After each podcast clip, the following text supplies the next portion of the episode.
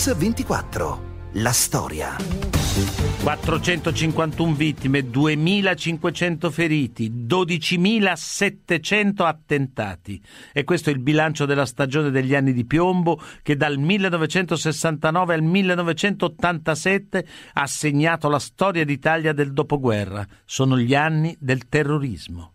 Noi oggi a Mix24 continuiamo a ricordare queste vittime, magistrati, politici, poliziotti, carabinieri, giornalisti, persone comuni, vittime innocenti di una follia che ha rischiato di travolgere il nostro paese. E allora oggi, nell'anniversario della sua morte, il 24 gennaio del 79, parliamo di Guido Rossa, sindacalista genovese del Partito Comunista che ha pagato con la propria vita il coraggio di opporsi alla furia omicida delle Brigate Rosse. Così lo descrivono la figlia e gli amici. Era un, un padre affettuoso, un padre dolce, presente, allo stesso tempo veniva fuori anche una parte di severità, severità e rigore. Guido Rossa si sentiva tutto meno che un eroe.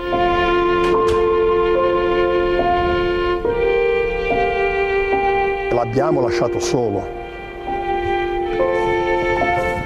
Tutti lo guardavamo come l'esempio da prendere e da seguire. Lo definirei sicuramente un grand'uomo e lo definirei l'ero- l'eroe del quotidiano. Come il mio grande maestro lo definirebbe padre Balducci, cioè un uomo inedito.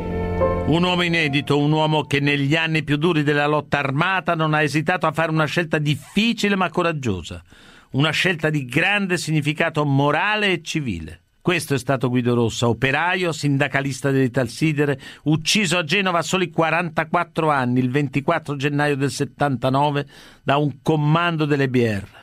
E noi oggi vi raccontiamo la sua storia, così il ricordo della figlia. Buonasera, le principali notizie di oggi. Le brigate russe assassinano a Genova un sindacalista dell'Italsider. Io ho dei ricordi del giorno stesso perché è successa una, una cosa assolutamente particolare eh, perché io sono passata alle 7 del mattino quando quel 24 gennaio è completamente buio a fianco alla, all'auto dove dentro c'era ancora mio padre e non mi sono accorta di nulla. Fui avvisata a scuola da, da un insegnante che mi diceva che è successo un incidente e mi venne a prendere una, la mamma di una compagna di classe, mi portò eh, a casa e mi resi conto non eh, del tutto, ma eh, che era successo qualcosa di, di grave, insomma, proprio mentre arrivavo sotto casa, perché assolutamente ero all'oscuro di, di tutto, fino a che non mi è venuta incontro mia madre dicendomi hanno ammazzato papà. Le prime telefonate arrivano dai, dai cronisti sul posto e eh, confermano mm, quello, quello, che nessuno sarebbe mai immaginato. Mi dicono hanno ucciso Guido, un altro eh, hanno ammazzato Guido Rossa, eh, siamo qui con, con, i familiari, siamo qui con, con la figlia. Eh, e, insomma sono telefonate drammatiche, telefonate di persone non facilmente emozionabili, però quel giorno successe veramente qualcosa di particolare. Avete sentito Marco Francalanci, giornalista del secolo XIX. Una giornata terribile quella di mercoledì 24 gennaio del 79. E quello di Guido Rossa è un omicidio che cambierà per sempre la storia del terrorismo in Italia. Per la prima volta infatti le BR hanno scelto di colpire un operaio, un sindacalista, un militante del Partito Comunista. Ma perché proprio Guido Rossa? E soprattutto chi era Guido Rossa per provare a capire quest'uomo? Allora partiamo dal suo amore per la montagna e per le scalate e da una spedizione in Nepal del 63. Così il ricordo dell'amico Dino Rabbi. Il 28 ottobre il gruppo degli scalatori Alberto Risso, Andrea Mellano, Dino Rabbi e Guido Rossa si divideva in due squadre che affrontavano simultaneamente una vetta senza nome, battezzata poi città di Torino, e la vetta del Chiungari, giungendo sulle cime il giorno stesso. Per Guido Rossa e per noi, un po' tutti, la, la montagna rappresentava il terreno della libertà in sostanza, dove si poteva eh, passare delle giornate nella natura, eh, con delle esperienze anche forti, Aveva questo desiderio del nuovo, era come dire un, un capo naturale, riconosciuto. Ecco. Questa era una cosa che veniva subito evidente nel suo modo di fare, nel, nel prendere le decisioni nel modo più opportuno, nei momenti difficili. Un episodio direi in parte drammatico, in parte dove esce fuori tutta la sua personalità, insomma la padronanza della situazione è quello nell'occasione del, dell'incidente che ha avuto a, in Valsoera. Ha messo il, il chiodo il compagno, si è messo sul chiodo e mi ha detto come mi sono messo sulle corde, il chiodo è uscito fuori, mi ha beccato qui in fronte e io sono venuto giù. Ed è passato 30 metri sotto dove c'erano i due che l'hanno abbrancato e fermato perché altrimenti saltava giù e era morto. Dopo questa esperienza, dopo questo eh, salto non indifferente, lui ha comandato per tutta la discesa la sua discesa con una gamba rotta. E io l'ho visto al mattino quando siamo andati su come squadra di soccorso a renderlo, che scendeva in doppia da questa parete e dava disposizioni agli altri che erano su di come dovevano operare. Cioè, uno dopo un incidente di quel genere deve avere una padronanza, un sangue freddo straordinario. Un grande alpinista dunque, ma soprattutto un leader naturale. Ma poi per Guido Rossa la montagna non basta più. Poi il 68, il movimento operaio, per Guido Rossi è arrivato il momento di riversare tutta questa passione dimostrata in montagna nell'impegno politico e sindacale.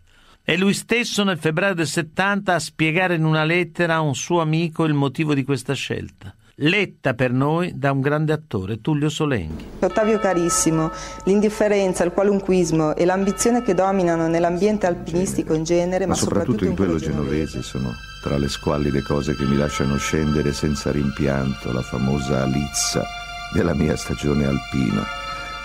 Da ormai parecchi anni mi ritrovo sempre più spesso a predicare agli amici che mi sono vicino l'assoluta necessità di trovare un valido interesse nell'esistenza un interesse che si contrapponga a quello quasi inutile dell'andare sui sassi, che ci liberi dal vizio della droga che da troppi anni ci fa sognare e credere semidei e superuomini, chiusi nel nostro solidale egoismo, unici abitanti di un pianeta senza problemi sociali, fatto di disce sterili pareti sulle quali possiamo misurare il nostro orgoglio virile, il nostro coraggio, per poi raggiungere il meritato premio un paradiso di vette pulite, perfette, scintillanti, dove per un attimo o per sempre possiamo dimenticare di essere gli abitanti di un mondo colmo di soprusi e di ingiustizia, di un mondo dove un abitante su tre vive in uno stato di fame cronica, due su tre sono sottoalimentati e dove su 60 milioni di morti all'anno 40 milioni muoiono di fame. Per questo penso che anche noi dobbiamo finalmente scendere giù, in mezzo agli uomini, a lottare con loro, allargare fra tutti gli uomini la nostra solidarietà, che porti al raggiungimento di una maggiore giustizia sociale, che lasci una traccia, un segno tra gli uomini di tutti i giorni e ci aiuti a rendere valida l'esistenza nostra e dei nostri figli. E eh, vedi un po' di perdonarmi. Un abbraccio. Guido Rosso. Oggi a Mix24 raccontiamo la storia di un uomo coraggioso e inedito, Guido Rossa. Rieccoci a Mix24, oggi stiamo raccontando la storia del sindacalista Guido Rossa. Purtroppo la maggior parte degli impianti industriali genovesi è vecchia e inadeguata e quasi tutte le altre industrie sono in crisi.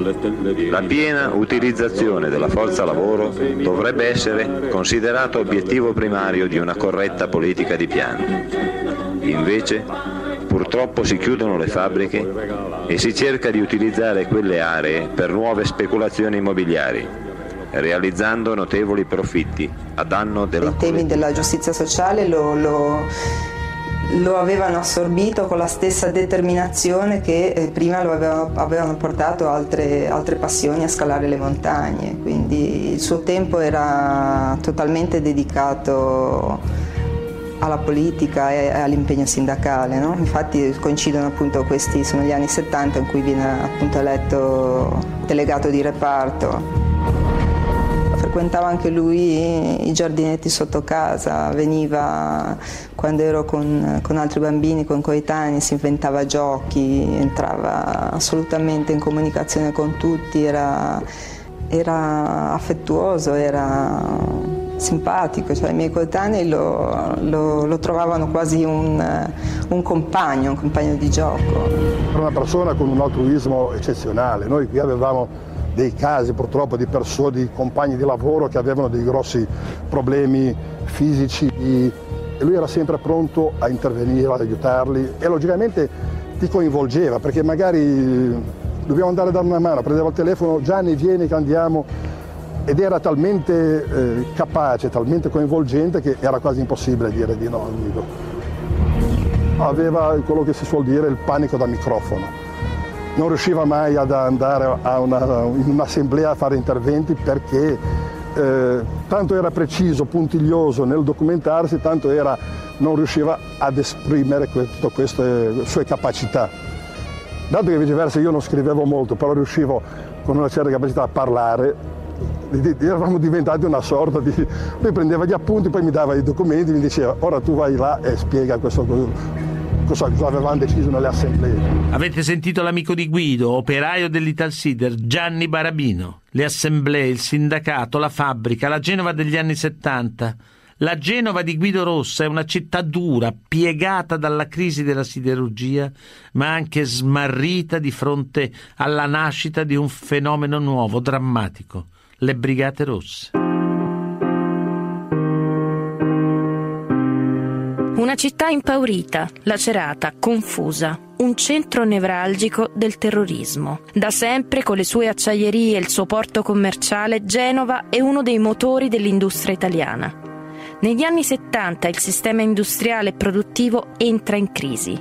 L'industria siderurgica non è più competitiva. Il porto perde la sua preeminenza nel Mediterraneo. Le prime a essere colpite sono le industrie. La nuova parola diventa ristrutturazione, ovvero un drastico ridimensionamento della presenza operaia in fabbrica. I sindacati cercano di imporsi, ma con scarsi risultati.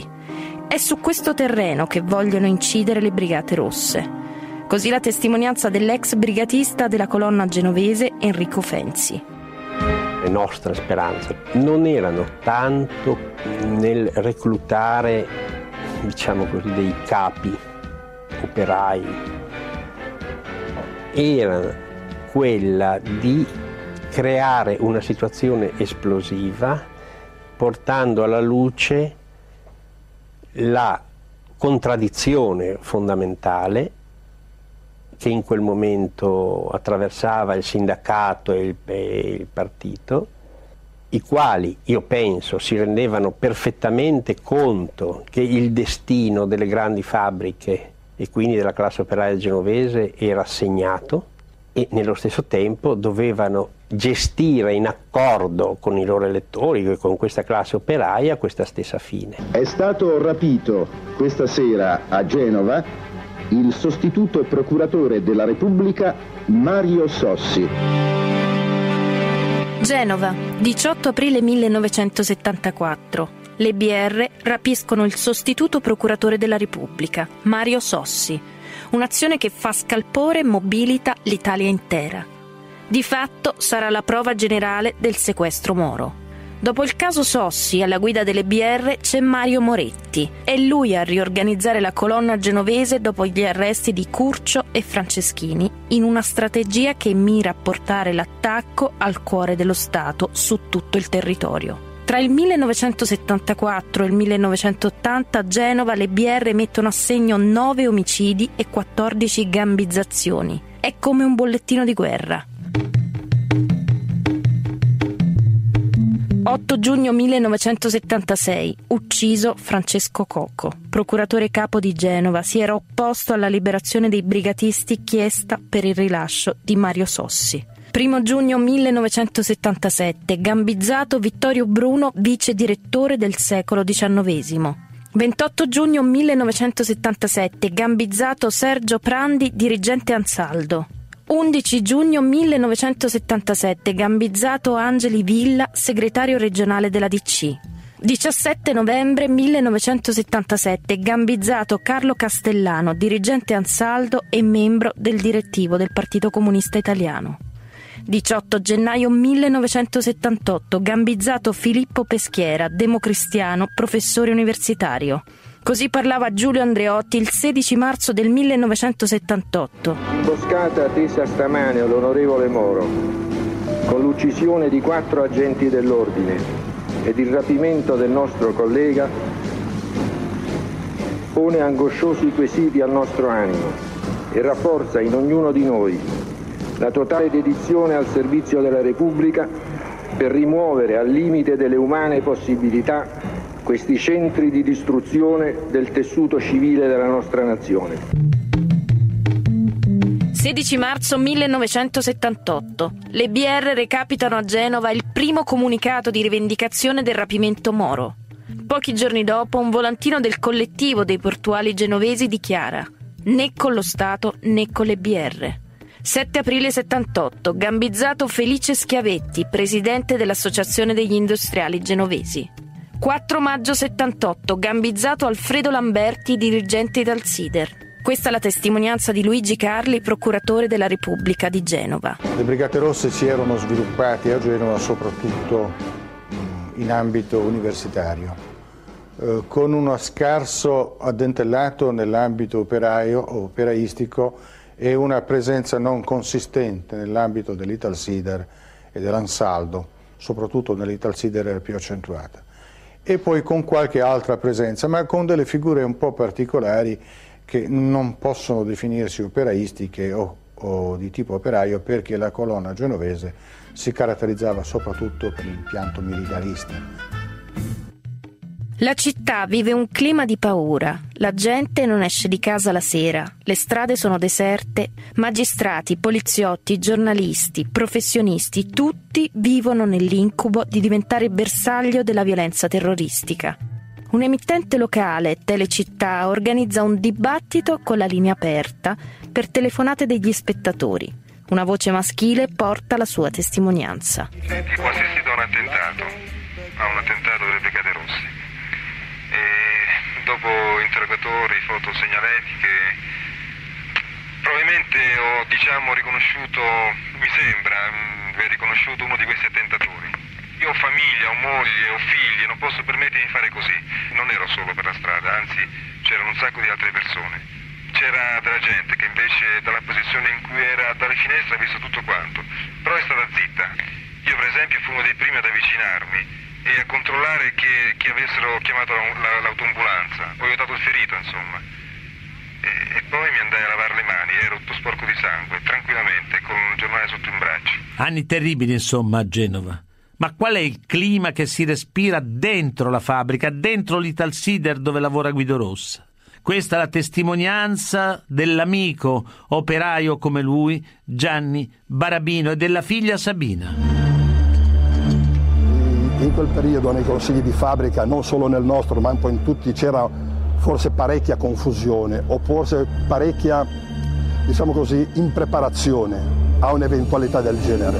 Perché, bisogna anche dirlo chiaramente, erano l'epoca in cui certe tendenze nell'ambito del mondo del lavoro, a Genova in particolare, circolavano alcuni, anche alcuni consigli di fabbrica le frasi tipo né con le brigate rosse né con lo Stato, sono i compagni che sbagliano, quindi c'era una sorta un po' di impreparazione reale a questo problema qua. Io penso che lui eh, avesse ben chiaro una cosa, che i brigatisti erano ben altro che eh, i compagni che sbagliano e quindi cioè, in questo senso lui ha fatto quel che ha fatto perché credeva che insomma, il futuro del nostro paese non poteva rimanere in quel clima di, di, di, di ambiguità, bisognava assolutamente porre un cuneo a, a, alla pervasività, perché anche la pervasività che è eh,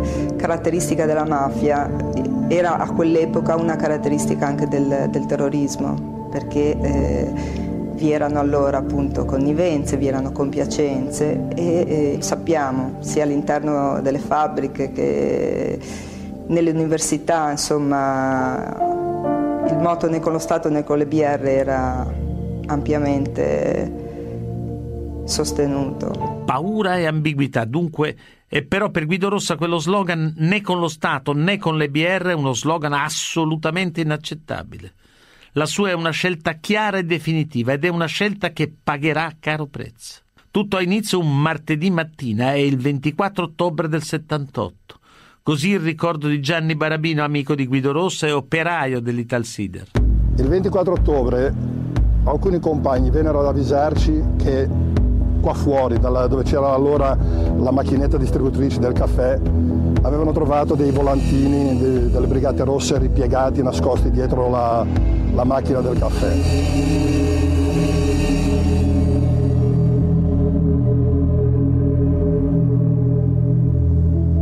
uscimmo subito all'improvviso per vedere se era possibile individuare chi, chi, fosse, chi era stato e vedemmo allontanarsi in bicicletta eh, il Berardi, cercammo di chiamarlo per invitarlo eh, a venire qua a eventualmente giustificare qualcosa, questo viceversa si allontanò progressivamente aumentando l'andatura. Avvisammo la vigilanza in maniera da cercarlo nell'ambito dello stabilimento anche con i mezzi della vigilanza.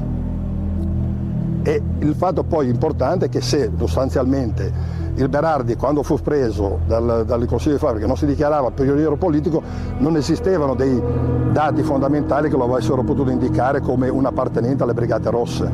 Mi dichiaro prigioniero politico. Era questa la frase di rito di tutti i terroristi arrestati. Per Guido Rossa e per tutti i suoi compagni di fabbrica, quella frase pronunciata da Francesco Berardi, un altro loro compagno di lavoro, è come una confessione. Ma chi era allora Francesco Berardi? Bentornati a Mix24. Oggi stiamo raccontando la storia di Guido Rossa, sindacalista e operaio ucciso dalle BR. Sono gli anni in cui il terrorismo si fa strada all'interno delle fabbriche. Dietro la macchinetta del caffè dell'Italsider di Genova, Rossa e i colleghi trovano volantini di propaganda delle Brigate Rosse. Chi li ha portati in fabbrica? I sospetti vanno tutti sull'operaio Francesco Berardi. Ma chi era Berardi? Queste le testimonianze dell'amico di Guido Rossa, Gianni Barabino, e dell'ex brigatista Enrico Fenzi. Era un personaggio che mm, circolava un po' spesso intorno al consiglio di fabbrica o meno, però era una persona, definiamola così, che l'avremmo giudicata innocua. Quindi rimanemmo piuttosto sorpresi tutti. Né? Il problema fu che quando si dichiarò prigioniero politico, automaticamente tutte queste nostre valutazioni decadero all'improvviso. Era un operaio del Sider specializzato che aveva fatto anche degli stage di specializzazione negli Stati Uniti. Quindi era un operaio con una qualifica professionale piuttosto alta. Un operaio entusiasta, generoso, era però anche un operaio profondamente frustrato perché per non so quali motivi non, eh, non, faceva il lavoro per cui era specializzato e che aveva fatto. Lui era feroce contro l'azienda che us- spremeva gli operai e poi li declassava. E non riesco in effetti a distinguere molto la storia, la vicenda di Berardi dalla, dalla vicenda di, Ro, di, Rossa, perché quella di Rossa ha avuto questo grande valore simbolico, ma io non l'ho vissuta direttamente, ho vissuto direttamente quel di Berardi che ho conosciuto e che si è praticamente suicidato sotto i miei occhi a Cuneo. Ma torniamo a quella mattina del 24 ottobre del 78. Francesco Berardi, sorpreso a diffondere i volantini delle BR in fabbrica, viene immediatamente fermato e Guido Rossa è in prima fila nel denunciare il suo compagno di lavoro. Sentiamo l'ex operaio Italsider Gianni Barabino e l'allora vice segretario della CGL Ottaviano Del Turco. Guido era stato portato come principale testimone lì davanti proprio dalla palazzina della vigilanza ed era stato fatto entrare e fatto sedere nel corridoio, in maniera tale che quando quelli della vigilanza portarono il Berardi, questi vide tranquillamente Guido Rossa praticamente l'unica persona che sostanzialmente lo avrebbe accusato. Il Berardi, dichiarandosi prigioniero politico, intervennero i carabinieri e fu portato via. C'era di distinguo se doveva intervenire il consiglio di fabbrica nella sua interezza o se viceversa era una cosa che doveva riguardare coloro che erano stati diciamo, testimoni indiretti di tutta la vicenda. Sostanzialmente rimase come unica figura, unico accusatore, unica fonte di tutto il movimento operaio che si schierava in prima persona contro le Brigate Rosse, è rimasto Guido Rossa. Perché era quello che aveva visto, era l'unico che aveva visto, per una ragione banalissima, perché non si possono fare denunce dell'elato, come dice il codice. Guido Rossa mi ha detto di aver visto Berardo mettere fuori. Guido Rossa aveva visto, fu lui che firma perché, perché lui aveva visto. Io credo che quella scelta non fu una scelta facile, fu una scelta che sicuramente lo, lo, lo fece pensare, non credo che lo lasciò nemmeno tranquillo. Quando si denuncia un compagno di lavoro lo si fa da soli e lui l'ha fatto da solo, l'ha fatto in, in estrema autonomia, con estrema cognizione di quello che stava facendo. Appunto, eh, lui ha capito quello che il suo gesto avrebbe, come dire, rappresentato, cioè avrebbe posto uno spartiacque tra chi eh, era al di qua e chi era al di là. Avete sentito Sabina, la figlia di Guido Rossa? Egli dunque è determinato ad andare avanti. Per lui questo episodio ha un significato molto più importante della denuncia di un singolo fiancheggiatore delle Brigate Rosse. E Guido Rossa, lo abbiamo sentito, è il primo a denunciare il suo compagno. Ma Guido Rossa è anche il solo a firmare quella denuncia e sarà solo anche nell'aula del tribunale nel processo per direttissima contro Berardi. Così la testimonianza della figlia Sabina e dell'amico Gianni e poi Ottaviano del Turco, vice segretario della CGL nel 79. Lui non disse nulla a nessuno, è andato là da solo e il processo si è concluso nel giro di due ore. Direi che tutto il, mm, tutto il meccanismo processuale è stato ampiamente sottovalutato la stampa è stata feroce nella descrizione di mio padre al momento in cui è andato a testimoniare in quanto lo, lo descrivono come un uomo barbuto che insomma entra, non alza mai lo sguardo in direzione del, di, chi, di chi accusa e allo stesso tempo lo stesso PM di allora, di Noto, si fece scappare una frase dicendo ma insomma questa è una bega tra, non è altro che una bega tra operai. Direi che ehm, sia gli inquirenti che i magistrati hanno avuto un atteggiamento come quello per, per disfarsi al più presto possibile di, quel, di, una cosa che consideravano come una, una patata bollente allora. Noi delegati dell'officina, mi ricordo, facemmo anche un documento in cui accusammo apertamente anche la CGL FIOM dicendo che non voleva scendere in campo apertamente come gruppo, proprio per, come sindacato, proprio per fronteggiare questo fenomeno. Forse la CGL, eh, dato che c'erano anche differenze sostanziali tra le posizioni della CGL, della CISL e della WILM su questa voler adesione così, probabilmente la CGL mm, optò per un, un voler inasprire queste differenze. No, non ci furono dissensi gravi tra CGL e CISL Alcuni pensavano che eh, lo strumento per difendere Guido Rossa era una sorta di autodenuncia collettiva, ma era dal punto di vista processuale improponibile perché era improponibile la partecipazione a un processo eh, dicendo eh, noi abbiamo visto insieme a Guido Rossa, no, l'aveva visto Guido Rossa e dal punto di vista processuale eh, era la sua testimonianza che contava. Ci fu eh, anche il giorno stesso del processo una partecipazione, ma ci fu una partecipazione sindacale a livello individuale, sostanzialmente sul palco del, del, dei testimoni salì soltanto lui Tanto è vero che si disse che nel, durante il processo il Berardi fece un segno della croce quando, lo, quando lui andò a testimoniare. Questo è un aspetto purtroppo che ci pesa ancora adesso. No? Il 31 ottobre del 78 Francesco Berardi viene condannato a quattro anni e mezzo di reclusione, ma per Guido Rossa è cominciato il conto alla rovescia. E da quel momento infatti il suo destino è segnato. Anche il sindacato capisce il pericolo e si organizza in qualche modo per proteggerlo. Ancora Ottaviano del Turco e Sabina, figlia di Guido Rossa. Pochi sanno che una squadra di operai dell'Italsider fu organizzata dal sindacato per andare a prendere a casa Guido Rossa e per riaccompagnarlo alla, la sera a casa quando finiva il suo turno di lavoro perché eh, avevamo consapevolezza che la denuncia di Guido potesse rappresentare un rischio per la sua incolumità, per la sua vita. L'unica cosa che mi disse in quei giorni, in quei mesi, mi disse se dovessero cercarmi al telefono tu, tu non sai nulla. Mia madre era al corrente e, e so che eh, era anche visibilmente preoccupata, insomma durante la fine di una cena appunto diceva ho fatto questa denuncia, lei chiese ma perché? Cioè perché solo tu? Lui mm, ci scherzava su questo, scherzava su questo fatto, diceva ma prima o poi va a finire che mi gambizzano. Per qualche tempo questa scorta, diciamo, organizzata dal consiglio di fabbrica dell'Italsider, funzionò perfettamente fu quando Rossa disse non ce la faccio più, non, per favore, non, non, mi potete far vivere una vita così drammatica, essere atteso tutte le mattine da quattro operai sotto casa, essere riaccompagnato tutte le sere da quattro operai.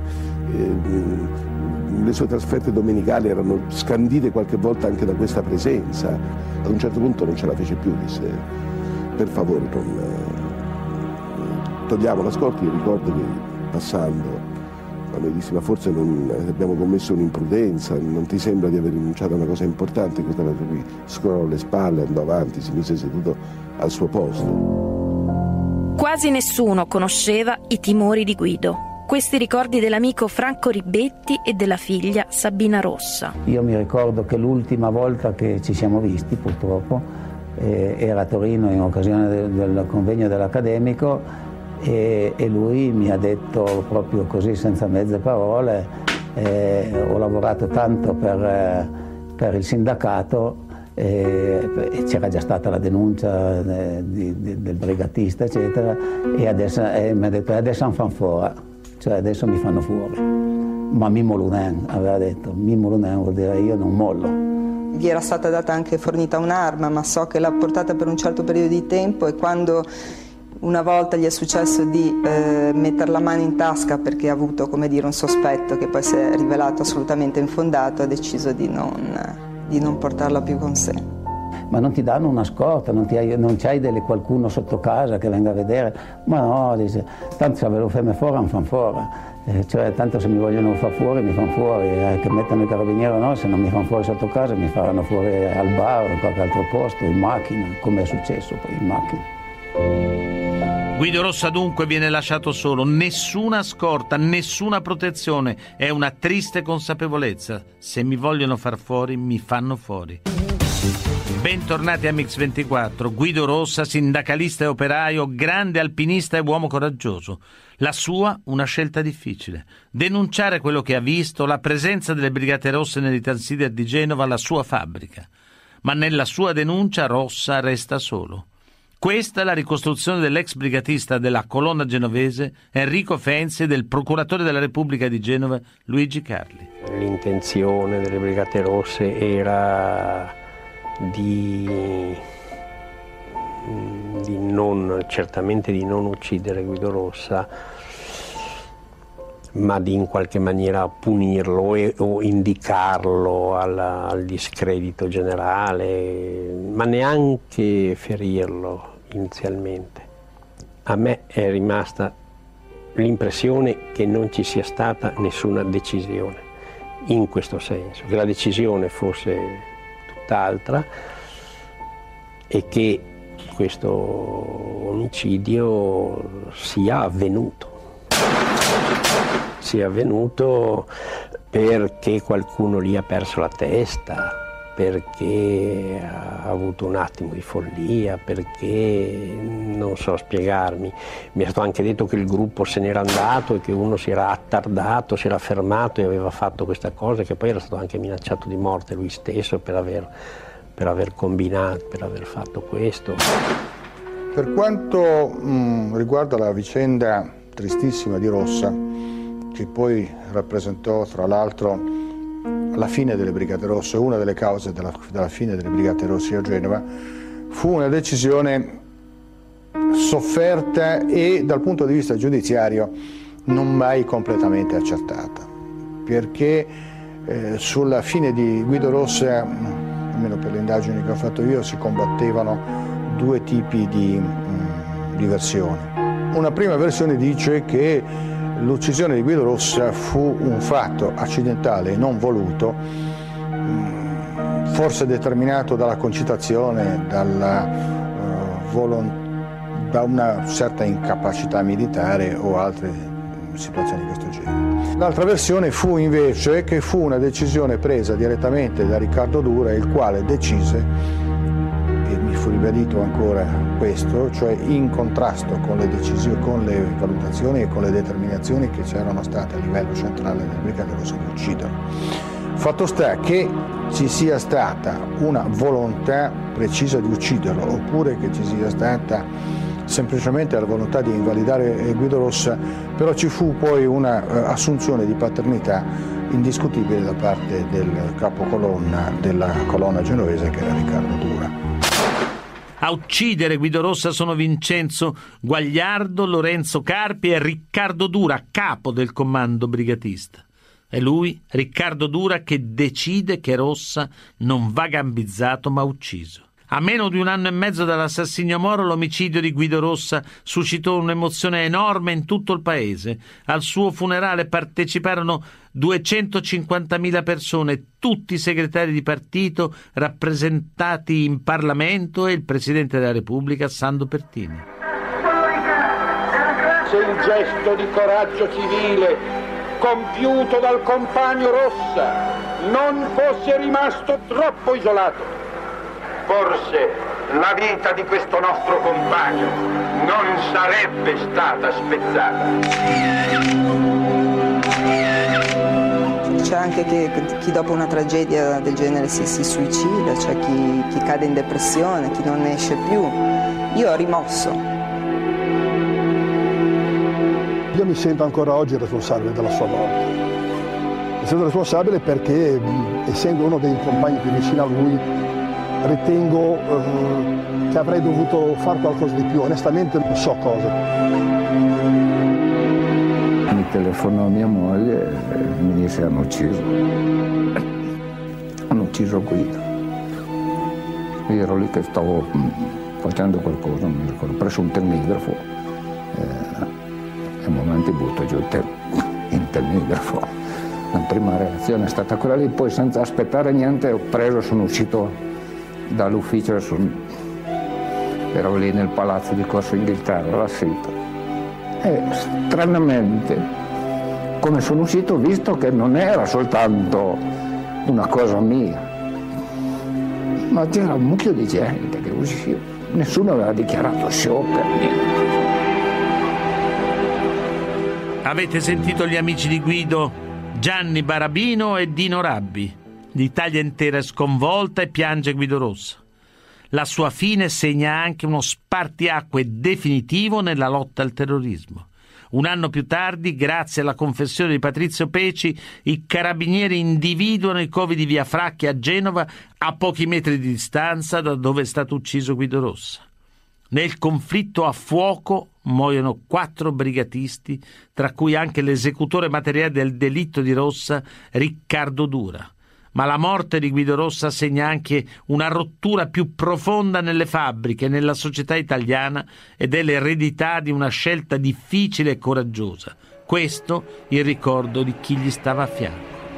Parecchi di noi, lavoratori così, per un fatto che il fare la spia, così come si crede a volte, Ecco, mm, forse non eravamo tutti completamente d'accordo con Rossa, col fatto, ed è stata un, una incomprensione nostra, ecco, non abbiamo capito che aveva ragione lui. La morte di Guido segna una tappa diciamo, fondamentale nella, nella guerra contro il terrorismo, guerra del sindacato, guerra delle istituzioni, perché per la prima volta noi riusciamo a cogliere con grande esattezza, con una percezione che si toccava con mano, eh, che il clima nelle fabbriche era cambiato nei confronti dei brigatisti.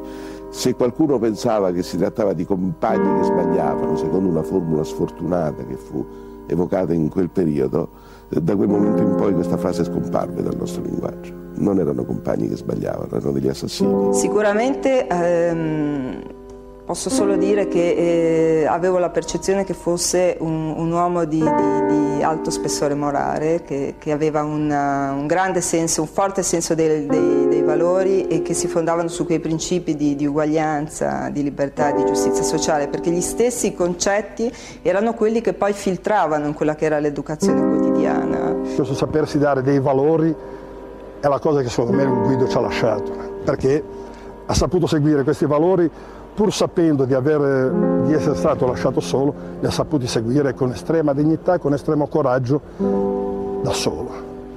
Direi che il sacrificio di Guido Rossa dice, era come un messaggio. Compagni, lavoratori, lavoratrici, continuate a lottare, ma fate la scelta della non violenza. Per questo penso che anche noi dobbiamo finalmente scendere giù, in mezzo agli uomini, a lottare con loro, allargare fra tutti gli uomini la nostra solidarietà, che porti al raggiungimento di una maggiore giustizia sociale, che lasci una traccia, un segno tra gli uomini di tutti i giorni e ci aiuti a rendere valida l'esistenza nostra e dei nostri figli.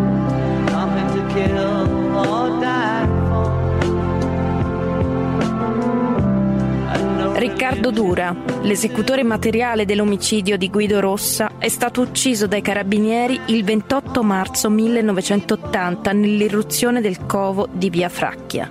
Vincenzo Guagliardo, arrestato nel 1980, è stato condannato a 28 anni di reclusione, attualmente in regime di semi-libertà condizionale. Lorenzo Carpi, il terzo componente del comando, è stato condannato all'ergastolo, è tuttora latitante.